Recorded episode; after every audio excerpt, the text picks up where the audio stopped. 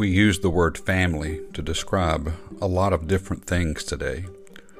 Of course, we're talking about the family unit of husband, wife, children, and then the extended family with the parents and grandparents and cousins.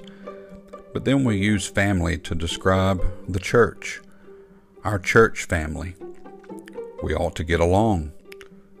And then we describe our work family. We have a place that we can gather to do our job, and in time maybe it becomes like family. You spend a lot of time with them. So, this idea of family is one of unity, one of togetherness, spending a lot of time together in one place. And we should have the one mind, the one focus, and that's each other. The Bible tells us that we have to really focus on that, that we shouldn't be against each other. The Bible says we wrestle not against flesh and blood. We shouldn't be against one another. We're on the same team. The Bible says in Galatians chapter number 5, But if you bite and devour one another, take heed that you be not consumed one of another. This I say then, walk in the Spirit, and ye shall not fulfill the lust of the flesh, for the flesh lusteth against the Spirit, and the Spirit against the flesh.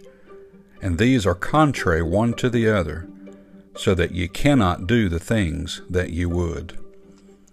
When we're not getting along, when things seem to have strife in the middle of them, regardless of which family you may be talking about your biological family, church family, work family, there's a root to it. There's a battle going on. It's between the flesh and the spirit. And when the flesh tries to overwhelm the spirit to get what it desires, disunity comes in. So we have to allow the spirit to overwhelm us, that we walk in the spirit and not fulfill the lust of the flesh. Let's be on the same team in these last days that we live. We don't know what tomorrow holds, but it sure would be easier if we would walk into it together. May God bless you and have a wonderful day.